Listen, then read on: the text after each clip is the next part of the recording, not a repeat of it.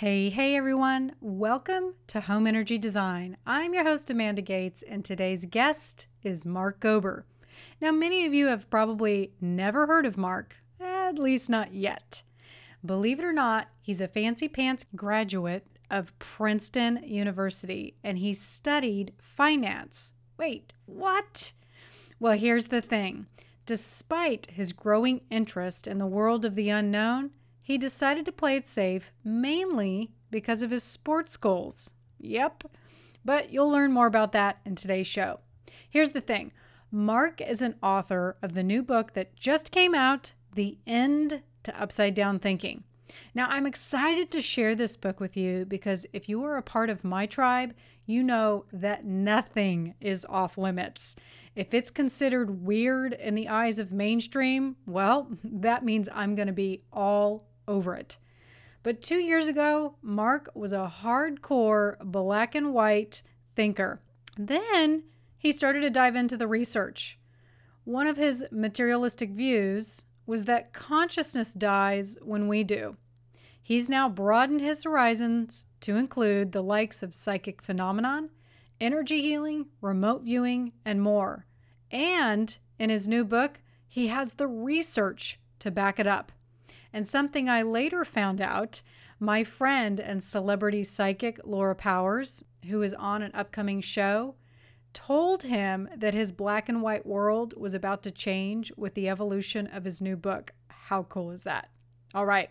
So today we're going to talk all about energy, intuition, remote viewing, and all things weird, and how somebody who had a materialistic view of life suddenly joined the world of woo. Are you ready? Let's do it. Hey, hey, everyone. Welcome to Home Energy Design. My name is Amanda Gates, and I'm super excited to have Mark Gober on the show today. Welcome. Thanks, Amanda. Here. So, before we dive into one of the reasons that we're talking today, is you've got this amazing book that came out last month, An End to Upside Down Thinking. Um, before we dive into this, you know, your background is a little bit interesting. You're in finance. So tell us a little bit about how you chose your path and how you decided to go that route. Um, you're a fancy pants, went to Princeton, um, and then decided to write this kind of unconventional book. How did all this come out for you? Well, it certainly wasn't something I planned outwardly. Um, maybe we can start with my educational background and work to where we are now. I started off studying economics at Princeton um, just because that's what a lot of people did there. And I, I wasn't thrilled with it because it assumed that people were rational. And that's what all the theory was based on. So I said, this just doesn't seem fully right. So I was looking at other majors and was looking at astrophysics because the department was really strong there. And I wanted to understand what am I doing here in this universe? Where's Earth? What is, what is life? Really big questions. Uh, but one of the problems was that I was on the tennis team at Princeton, which was Division One program, and I was later one of the captains of the team. So I didn't have time to switch into the astrophysics department as a uh, someone who's in the economics department. I ended up doing psychology instead and kind of combining psychology and economics. So I studied behavioral economics, um, looking at judgment and decision making. Then from there, I went into investment banking. So I didn't really apply the psychology too much. I just went into it. And um, started in July of 2008 with a very large global investment bank called UBS. This was right before the crisis hit. So I was there at UBS in New York during the crisis, 2008 to 2010. Wasn't thinking at all about the big existential questions I had started to ask in college. Um, left UBS in 2010 to join my current firm. I'm at a firm called Sherpa Technology Group in Silicon Valley. We advise technology companies on innovation strategy. So that's my professional background, and I have this book that just came out on consciousness. So the origin story of that is beyond just my having big questions about the universe dating back to college. Um, is that about two years ago I, I first learned of phenomena that didn't make sense to me by listening to podcasts, and I wasn't looking for it. I just was listening to a health podcast for the in, in this first instance, and there was a woman who described working with energies, and she talked about communicating with non-physical beings these were all things that I'd never heard about before. Um, so I was I was intrigued, but not I wasn't like swayed or anything by it. It didn't change my worldview because I was very much in the mainstream. Had a very much mainstream perspective. Um, but I started looking into it a bit more, and over a few weeks, I realized that there were enough people who were saying very similar things about reality and about consciousness being kind of non localized to the body, and that people can, can work with energy using their mind, and that consciousness may not die when the physical body dies. There was enough of that that I realized I needed to look into it because if any of that were real, I had to rethink all my worldviews. And basically, I got to the point where I had seen enough evidence, both anecdotal and scientific, and we can talk about that today.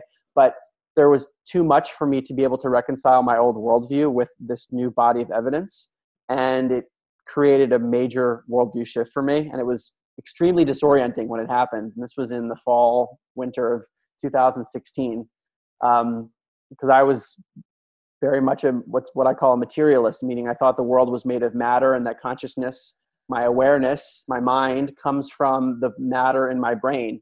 Um, and what I was finding is that that might not be true. So I had to rethink, well, what does it mean to be a human being? How do I rethink my whole life? Um, so that led me to eventually write a book in the summer of 2017 after having researched extensively for a year outside of my day job. I was just doing nothing basically but researching because I had to rethink everything. Um, and wrote the book over a few weekends in July.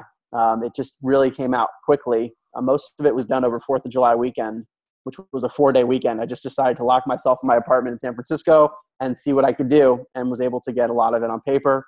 Was fortunate to get connected with my current agent and publisher, uh, Bill Gladstone at Waterside Productions, and and now here we are with the book. Yeah, I, I, this makes me laugh because I've been a part of this world for a very long time. I started getting into this in, in college, and you're just a baby um, I was in college in the 90s.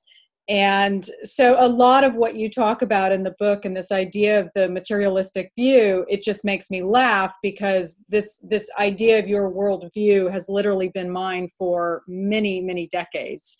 Um, but what I find so interesting is that you said that the book came out very quickly. It was almost as if you channeled it, you just streamed it, which is consciousness. and you yeah. said that you weren't looking for it, but obviously it was looking for you and it was looking for an outlet to come out and come out into the world. Um, one of the things that you kind of start off with the book is is we've spoken uh, both about this materialistic thing and one thing that i want to clarify is that this idea of materialism is not material goods. A lot of times we hear the word materialistic or or material goods and in your preface you say whether you realize it or not most of modern society's thinking is based upon the philosophy known as materialism the notion that physical material matter is fundamental in the universe. In other words, matter is the basis of all reality. So, what I'm curious about is that, you know, scientists basically assume that matter is what produces consciousness. And you've got this idea in here as you get into the resistance to this paradigm that mainstream science resists this idea, vehemently rejects it, and rejects the notion that consciousness can ex- exist independently of the body. And I'm curious as to, from your research, why are we still asking this question? why, why are there still so many scientists with so much evidence still saying, yeah, no, that doesn't exist? I don't know. It blows my mind still. Um, I think we're dealing with I think it's hard for people in general to shift worldviews. I know how hard it was for me to do it, and it took a lot of sitting with the research and actually experimenting with different energy workers and psychics and seeing it for myself. But that took time and energy and a willingness to accept that what I thought previously was wrong. And so I think not everyone is, is necessarily willing to do that. So I think that's part of it. I think we're also very biased by what we can see and sense with our everyday perceptions. Um, what we're talking about here are things that are not visible to the eye in many cases, and they're not things that we can always hear or that we can sense. Um, but but they they exist. We've seen this throughout history. So germ theory, for example, the notion that bacteria could make someone sick or even kill someone that was totally ridiculous. Like, what do you mean? This bacteria, I can't see it. You're going to say that can kill me? And now that seems silly. So there are many things throughout history where we've been through this. There's a great quote in my book from Dr. Ed Kelly at the University of Virginia. He's a Harvard PhD. He's very much on the side of understanding the, the reality of consciousness. And he says that we predict with with great certainty that sociologists in the future will look back and try to figure out why it took so long for people to, to turn around and, and understand this broader reality. Um, Dr. Jessica Utts, who's the 2016 president of the American Statistics Association, she studied psychic phenomena on behalf of the CIA and Congress because the US government was running a program on this during the Cold War. And they were, they were asking her whether or not this stuff is real.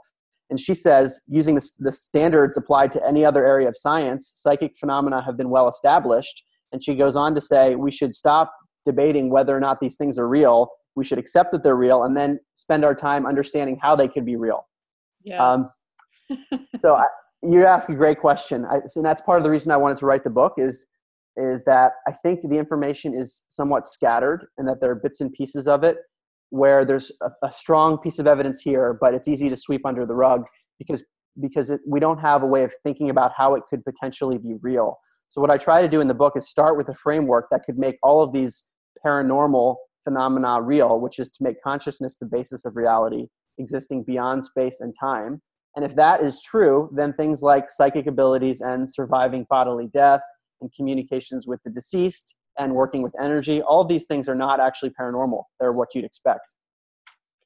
Yeah, I think it's it's fascinating. Um, one of the things that you have in here under Dr. William Tiller is that he is he's from the department of the Stanford University Material Sciences area, and it says he sums up the situation well. He states that mainstream materialistic science has known about this category of psychic phenomenon for one or two centuries, but since it doesn't satisfy their internal self consistency requirements of orthodox science, they either have to change their attitudes or they're doing experiments that basically they decide to sweep it under the rug. And I find that funny because um, that was one of the things when I was reading the book. Uh, you stated, Jessica Utts, this idea of can we just stop questioning it and start studying it? Like, I think we've all determined that yes, it does exist. We don't understand it. So let's stop trying to say, yes, it does exist or doesn't exist. Let's start focusing on how and why.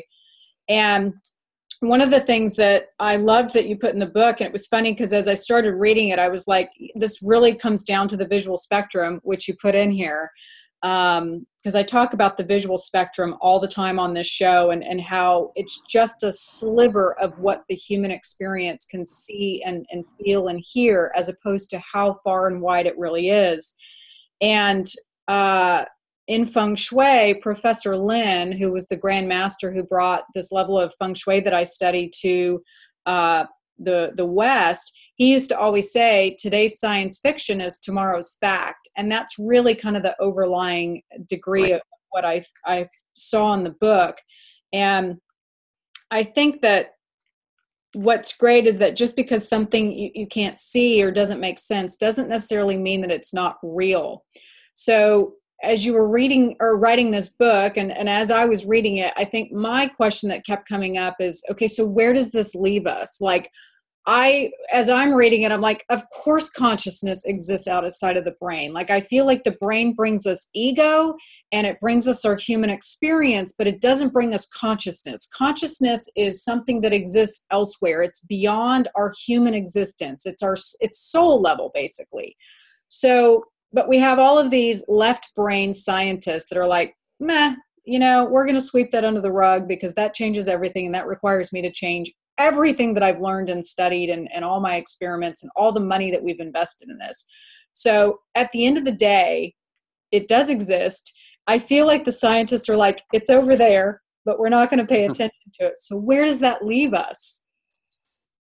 So I get into this at the end of the book when I talk about implications. And the reason that I spent chapter after chapter going through the evidence is for the left brained scientific community that has been resistant, really, and people like me two plus years ago who need that body of evidence first. Uh, mm-hmm. but if we accept that evidence to be real, then what kind of reality are we in?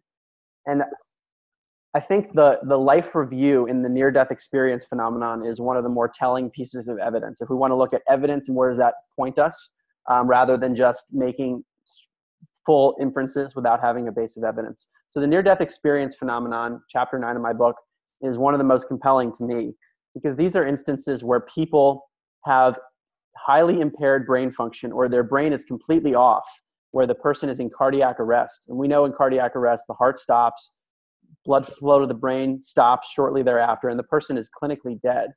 And in a number of these cases, studied by cardiologists and other scientists, people come back with memories that happened during the time of cardiac arrest.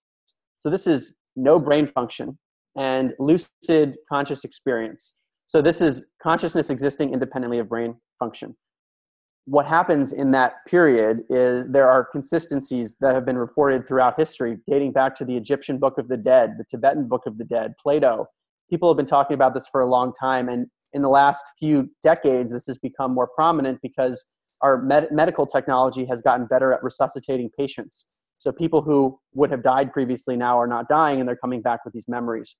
One of the things that's often reported is what's known as a life review. So the person is in the near death experience, sometimes hovers over his or her body. It's an out of body experience, and they're, they feel unconditional love. This is what they describe. They sometimes see things in the room that are later verified when they come back in their body when they were dead. Um, and then they have a life review where they experience their whole life in a flash, but they experience it sometimes not only from their own perspective, but from the perspective of those they affected. So if they harmed someone, they feel the pain through that person's eyes, which first of all, if, if there's just one consciousness and that we're all a part of some consciousness that exists independently of our bodies, that makes sense that we would be able to switch perspectives because it's just the same consciousness. Um, but in terms of like where does this leave us, which is your question, it, what the life review teaches is that what seems to matter in life is not material gains or how much money we made or the relationships that we were in, but it's how we treated one another and um, how we acted and the intentions that we had. That's what people come back from the near death experience reporting is that the things that they thought mattered based on what society tells us are not what's actually important. What's important is the little things in life and how they made people feel. So that is a very potentially world changing perspective for some people to hear that.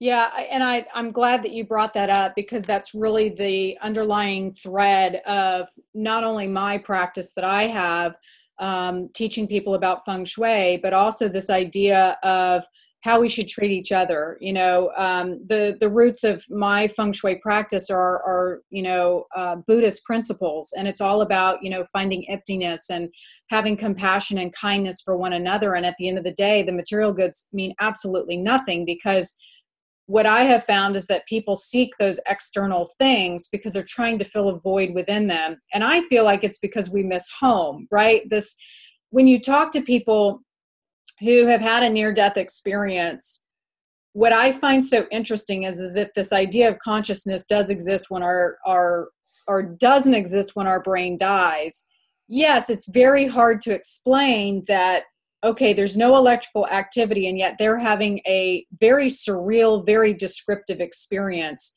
And one unlike any other that we have in our human experience when they talk about most people can't even put to words they can't even they can't use or describe with our human language what the experience was like.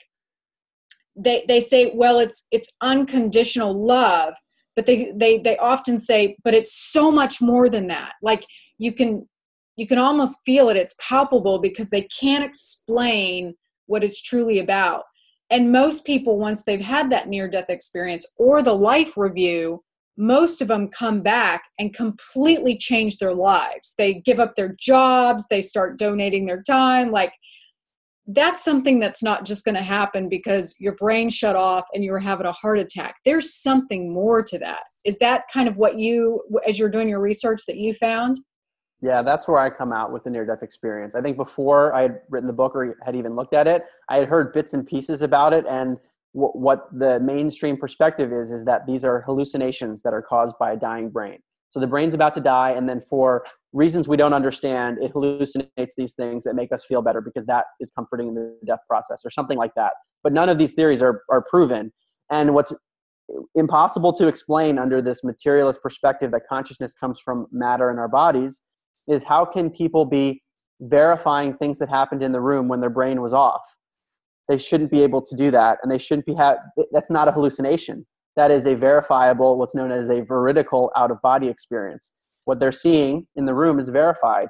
So that suggests to me that what's happening in these experiences, I think it's not a, a major leap to say that we're learning something about the nature of reality through these experiences. We're getting a, a glimpse. Um, what happens when we die? I'm asked that often. We can't say for certain, but this is a possibility. If it, this is kind of on the death process where someone comes back, maybe this is a glimpse into what happens. And if that's true, then what can we learn from the near-death experience about um, about how what the meaning of life is? And I think that the life review and the feelings of unconditional love, the ineffability, the inability to describe things with words about the nature of reality, I think we need to we can learn a lot from the near-death experience. Yeah, and I've read a lot of books on near death experience, and also um, I'm blanking out on the other gentleman's name, but Michael Newton, and there's another one who wrote Journey of Souls. Brian I, Weiss? Yes, Brian Weiss, yes. Um, and I read both of those back in college. And I think what was so fascinating is as I read those, especially um, Michael Newton w- with his stories of Catherine, is that I kind of started to, to experience this like um, when he was going uh, through her life experiences and all of her reincarnations with her that the thread that was going throughout her experience was not only soul growth and lessons but this idea of how you treat each other. And i think that there, there's so much to be learned from that and to me that absolutely is way beyond the ego because the ego is what gets in our way that prevents us it, that's where the lesson comes in is is can you overcome your ego? Can you overcome that emotion of greed or integrity or you know can you really do that? And so what i think is fascinating is is that kind of brings in this idea of einstein's theory of entanglement.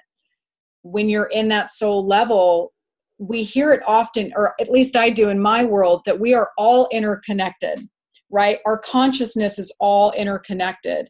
And you get a glimpse of that in near death experiences because they talk about how they literally are communicating with this energy sense. It's like this entanglement. And we still have it in the earthly view, but not everybody wants to believe it.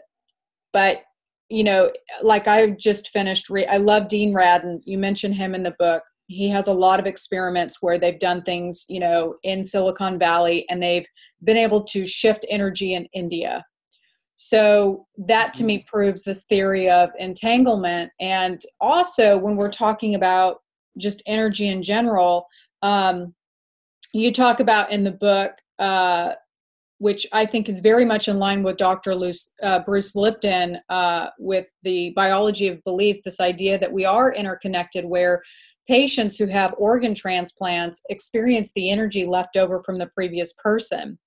So, what was that like, you know, yourself two years ago? You're definitely in this materialistic view, everything's very black and white. And then you start getting into this world of near death experiences, uh, psychic phenomenon, and now energy entanglement.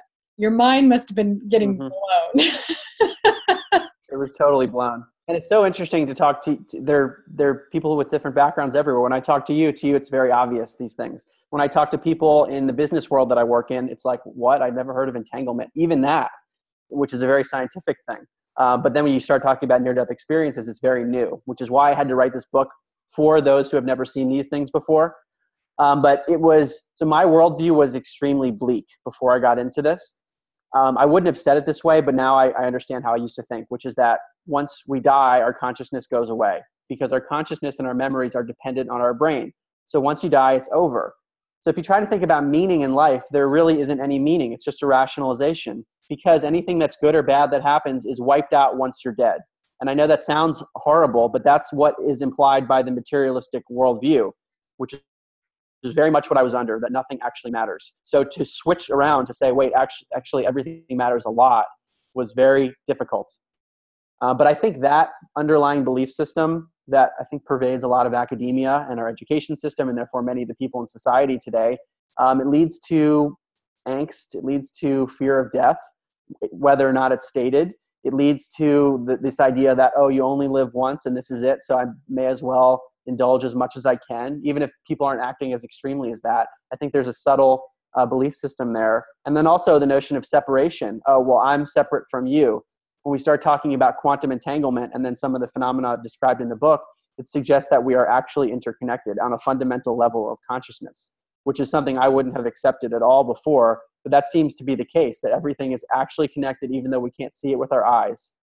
So if that's true, then all the separation that we're seeing between me and you and, and me and the listeners, that at the core level of consciousness is not accurate anymore. So when we think about treating each other differently, if we're part of the same consciousness, it's actually only rational to treat people well because they're another version of you.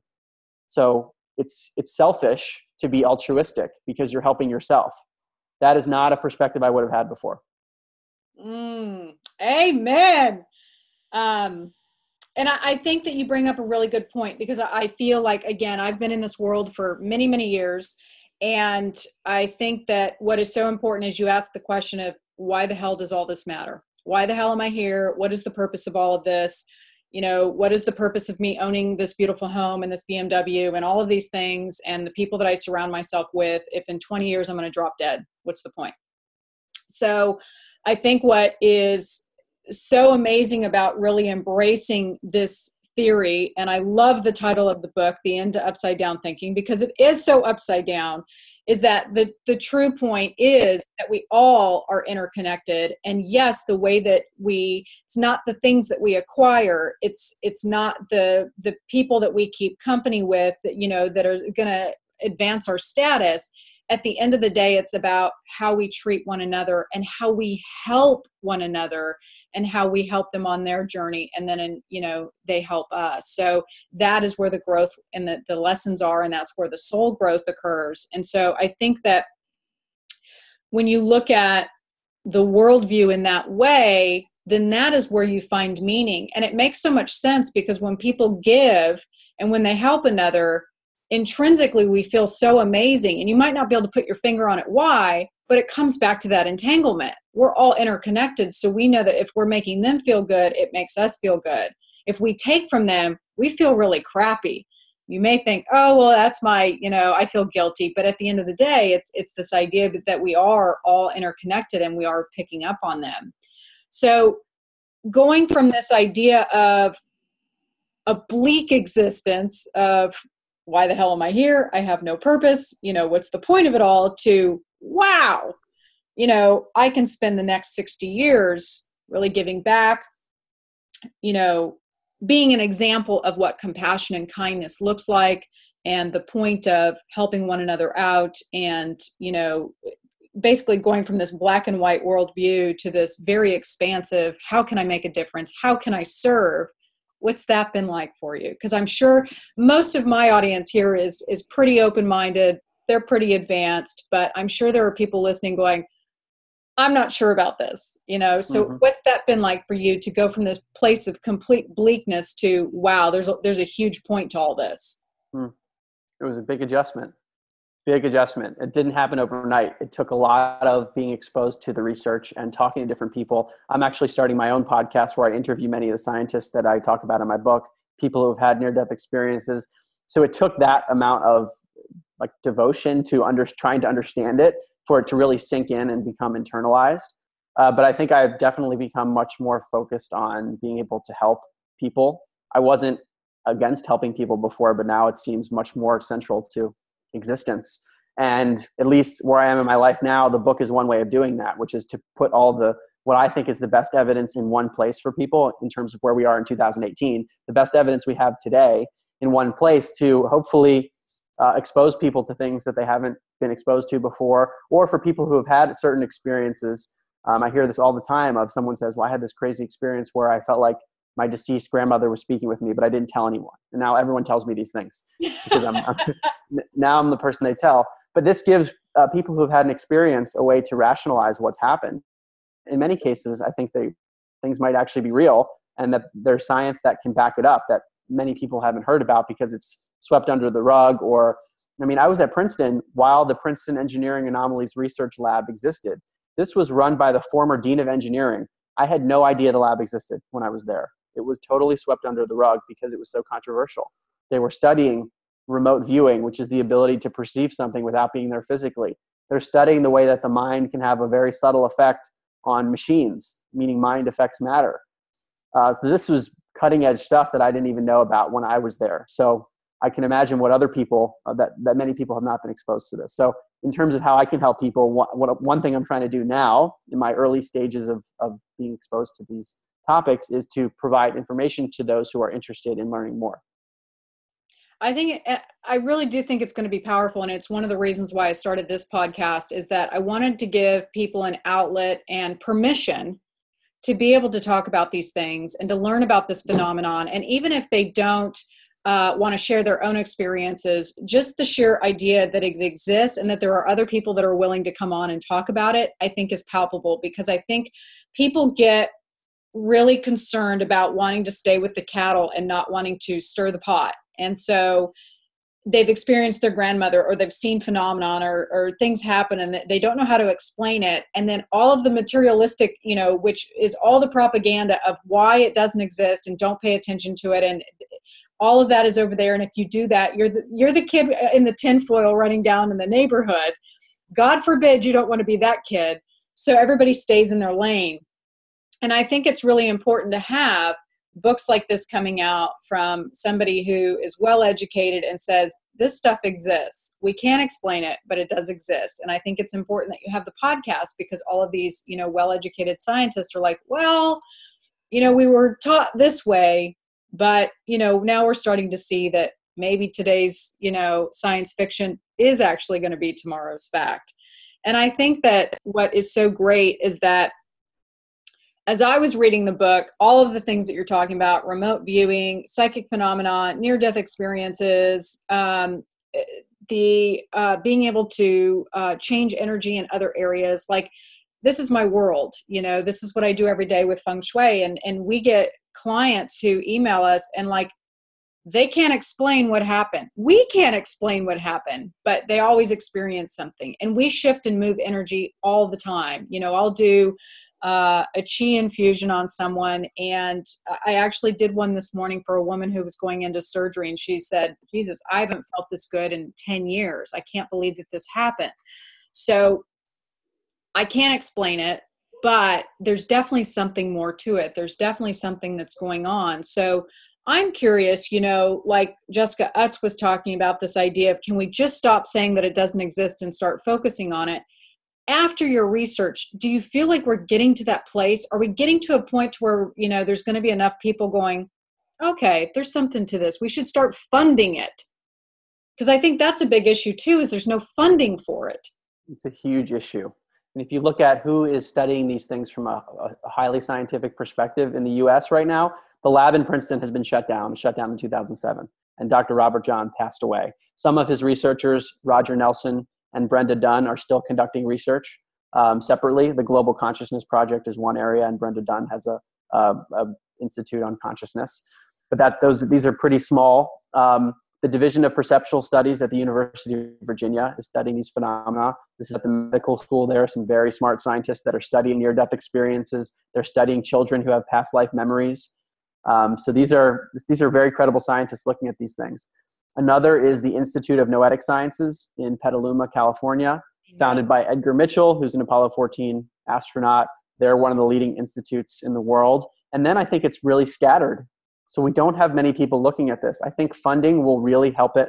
Um, but part of the problem is that people are very afraid to even look at these topics within a mainstream institution. Um, I've talked to many people in my podcast about this, where it's it's like academic it's like suicide to say you're interested in these topics before right. you get tenure. Um, I had a, a, woman, she's a very brilliant cognitive scientist who was at um, a, a highly regarded institution in the US who was studying precognition, which is the ability to know the future, sometimes subtly, before the future happens. And I have a chapter on this in my book. She was putting this on her resume as she was on the tenure track. Um, and people were saying, hey, can you please just take off this precognition stuff from your resume? Just remove it. Um, another scientist I talked to, actually in the philosophy department at university, he said basically the best thing he ever did in his career was not open his mouth about these things until he got tenure.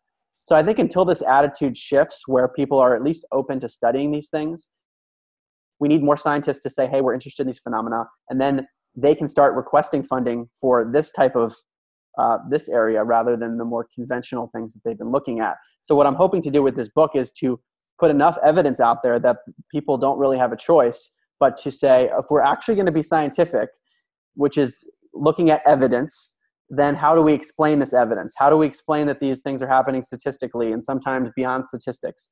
We need to come up with something. Yeah, I like I mentioned earlier, I just uh, I've read all of Dean Radin's books, uh, and he's with the Noetic Science Sciences, and I found it so interesting. He talks about the sigma results, and and I guess that's the the level of scientific proof of something. And like you know, he would get these high like eight sigma results on something, which is like a trillion billion to one or something. And he's like, but these other guys who are getting three sigmas, well, they're winning Nobel prizes. Where am I? Where's my Nobel Prize? yeah, that's right. That's right. So, so that what you're yeah. I find that so fascinating that they're getting these mind blowing results and they're still being ignored.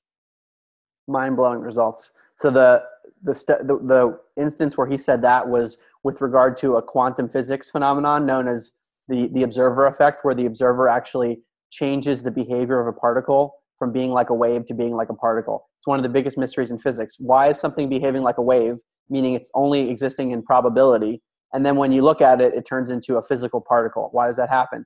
he ran studies showing that consciousness seems to have an effect because people are affecting the wave like behavior when they're not even there physically, when they're just putting their mental attention to something. It's totally mind blowing. I mean, I think he should win a Nobel Prize for this. He ran studies over seven years and he's having a hard time getting people to want to replicate it because it's so controversial. And his results, if you look at the statistics, are at least in line with what people have gotten for a Nobel Prize. Um, it's it's just mind blowing. I mean, he put out he won an award for that study, and he tweeted about it and got like 18 likes or something. You know, it's a very small award that that people aren't hearing about. I can't believe that people haven't heard more about these things. But I guess in the scientific community, when people are used to a certain paradigm, it takes time to uh, adjust to it. I mean, to me, this is probably the biggest paradigm shift in human history. This is bigger than Earth isn't flat. This is bigger than the Copernican revolution because it's it's talking about what we are as human beings rather than the external environment. This is a redefinition of who and what we are. So that I think naturally will have some resistance because people say, and even me, so wait, no, I know who I am. I'm a biological organism that has become conscious because of evolution and things that are happening in my brain that I can't quite understand. And that's the reason I'm here having an experience. And that's it. So to shift from that is very difficult. Yeah, and I, again, I find it so fascinating because in the line of work that I do, literally, I sell energy. That's what I do. I'm changing people's lives because I'm changing their energy and I'm shifting them and I'm making their lives better. And we get our best results when it's at a distance. In fact, the majority of our business is where I am affecting people's energy and the energy of their homes and the energy of their energetic systems at a distance with mind blowing results. Like you cannot explain, you know, I do something for someone in Chicago or Florida and they get an immediate result. And it's like, I did something here in Nashville. So that's why I resonated so much with, with Dr. Radin is that what he is studying and what he is doing is what I am ex- experiencing every single day and there's basically the group of people who are absolutely on board with it and understand it and appreciate it. And then there's this big group over here going yeah no i can't see it so it doesn't exist. Mm-hmm. and so we need to figure out how to convince these people so that you know noetic sciences and all these you know small other firms can grow and get the funding that they need so that we can stop questioning it like jessica utts says and start actually studying it so that we can determine maybe how it's happening.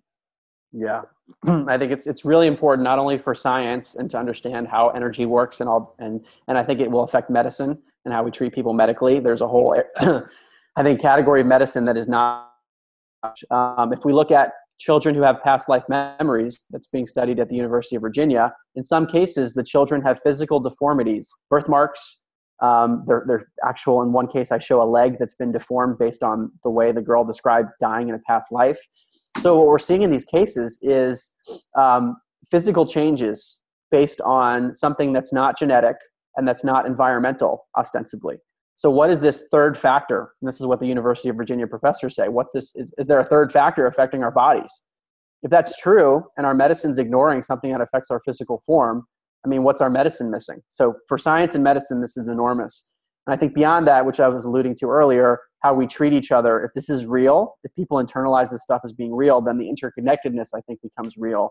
And I, I, I would hope that could have an effect on how we all treat each other, both in interpersonal relationships and also more broadly between nations. Yeah, I agree 100%. And it's funny because Uh, you know, because I have been in this world for so long that anytime I start to get sick or if any illness or anything pops up, I go straight to the energy healer. I never go to the doctor. I ne- allopathic medicine is like so out for me. It's there for trauma and that's it. to me it's like okay, let's let's go in at an energetic level and really get to the root of the problem as opposed to let's just do, you know, fix the little symptom. But that's kind of where I'm at and I really feel like in your book you've proven that this stuff does exist. This is how we should be thinking. This is how we should be approaching every portion of our life you know and treating people differently. And i'm hoping that um, just the science and all of the the the interviews and the people that you spoke with and hopefully too with your podcast we can start shifting that paradigm. I've been trying for 20 years.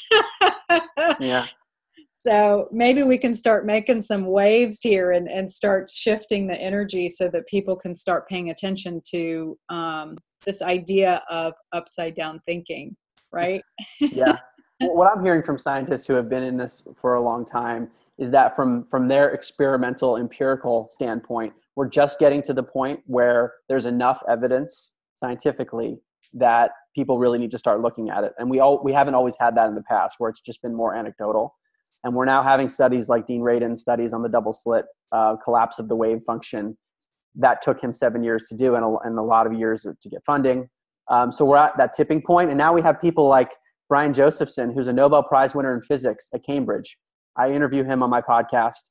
He's talking about how telepathy is a real thing, mind to mind communication, and that quantum physics might help us explain it.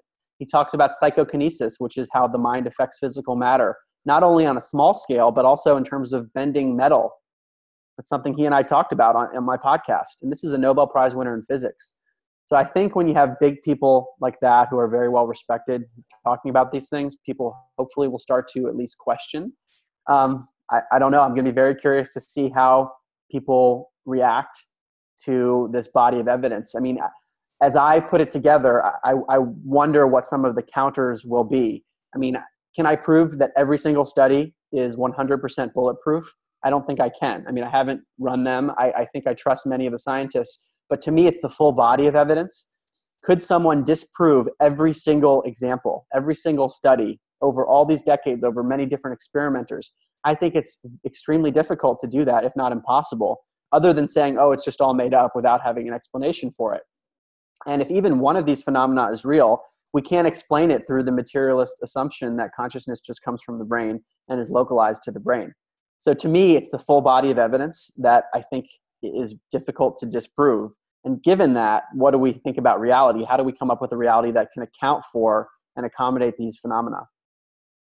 Yeah, and uh, you mentioned that in your book, the file drawer phenomenon, where people think that you know the the test results have been um, tweaked. And I have to say that I think that when you're dealing with this type of phenomenon, because there is so much ridicule and so much criticism, I feel like the the testing and and the um, experiments that are done are probably ten times more regimented than actual real everyday experiments. They're probably dotting all their I's, crossing all of their T's. They're doing everything to perfection because they know it's going to be ridiculed. So these experiments, I feel, are like 10 times stronger than what most scientific experiments are because they are going to get blamed with the file drawer phenomenon. I totally agree. And that's what the scientists tell me who are in the space. Another thing they say is this notion that we're tucking away the bad results in a file drawer would imply that we're running many more studies than we're reporting. That would require funding, but this is an underfunded area. So it actually doesn't line up to say that they just have all this money to run studies, to run extra studies so that they can throw the bad ones out. Um, so I agree with you that, that, that these, these scientists are very brave, number one, and they are using rigorous empirical methods to look at these studies because the results are so controversial that they know they'll be questioned. So I think they're very strong. And again, the fact that we have them across so many different researchers over many decades, across different phenomena that all point to the same thing, it's that accumulated evidence to me that's very strong. Not only do you have all this data over a large period of time, but in all different areas of the world. So now you can argue, oh, well, we have the internet, but in the 50s, 60s, 70s, when these experiments are being done, and you've got one being done in India and one being done in America, and they're getting the same results, you can't deny that there's something there. You can't deny that there's data there that there's got to be some truth to it. So I think that's something that also needs to be looked at. I'm curious as we're wrapping up here what would you like to leave the audience with today as far as you know what you really came out with with writing this book and where your materialistic view has now turned into this higher expanded self-awareness and consciousness?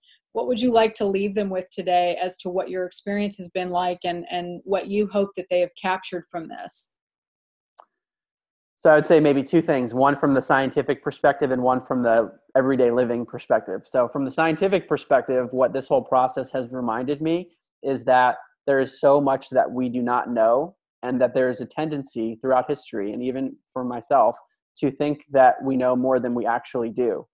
Um, so, what this has taught me is there's a whole body of evidence and phenomena that conform to common sense. They don't conform to our everyday, ordinary perceptions, and yet they are real. So that has led me to be open minded to evidence that might challenge my worldviews. Um, so I think that's an important thing to keep in mind, not only for what I do with my book, but also in business and other areas, just to be open minded to things and not to get stuck in in some perspective because it's not always correct. So that's one thing that might be helpful to people. Another is like we've talked about with the life review, the implications for how we treat each other. I think my my worldview has shifted a lot in terms of just everyday life and whether it's business or otherwise um, thinking about people as different expressions of this universal consciousness which seems to me to be the best explanation for how this works is that there is one big consciousness beyond space and time. Um, and if that's true then we're not actually separate. So the way that i look at another individual or anything else in this physical realm that's being experienced by consciousness is is has much more significance to me I love it. And I'm so glad that you landed on let's treat each other better. How can you serve? How can you give back? Let's be kind. Let's be kind to one another.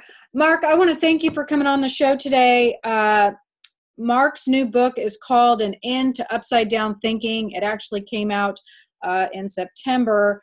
Um, if people are interested in learning more, aside from purchasing the book, where can they find you and find out more information about you? My website, markgober.com, and I'm on social media Facebook and Instagram and Twitter. But my website is a good place to start. Yes, share all of your amazing psychic phenomena, telepathy, uh, remote viewing, um, near death experiences, everything that you've had. Reach out to Mark because he wants to hear from you. Right, Mark? Absolutely. Thanks, Amanda. Personally, I have to say that I've seen a huge shift occur over the last 20 years or so. Many of you who have been listening to this show for a while have heard me talk about my first experience back in the 90s buying my first deck of tarot cards. If you haven't heard that story, the short of it is it was basically an embarrassing debacle that took place in a Borders bookstore that included four people and an announcement over the intercom system of the weirdo chick who needs tarot cards that were locked up. It was so embarrassing. There was no such thing as Amazon or the internet or any place like that. So the world of woo was extremely different back in the 90s. And there was a strong materialistic view about consciousness. Reincarnation was not anything that anybody discussed. Remote viewing, psychics, that was all weirdo stuff. And I have to say that I'm starting to see a lot more books coming out about this phenomenon and how it has been proven and how it has been researched. And I love the fact that spiritualism is becoming really strong on a lot of people's radars. I'm hoping that after listening to this today, most of you are probably already on board with what a lot of Mark's talking about, a lot of stuff that's in his book.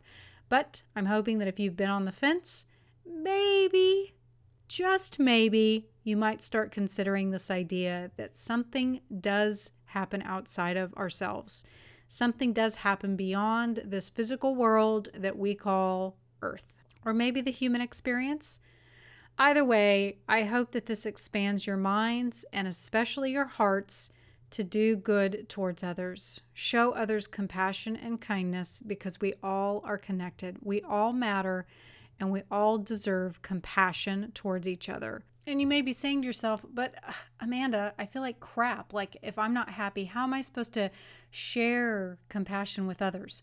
Here's the cool thing I have put together a really kick ass ebook that is free to all of my podcast listeners. I'm calling it the Transformation Challenge.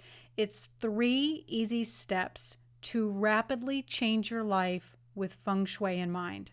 And what this free ebook is going to do is it's going to show you how to overcome adversity.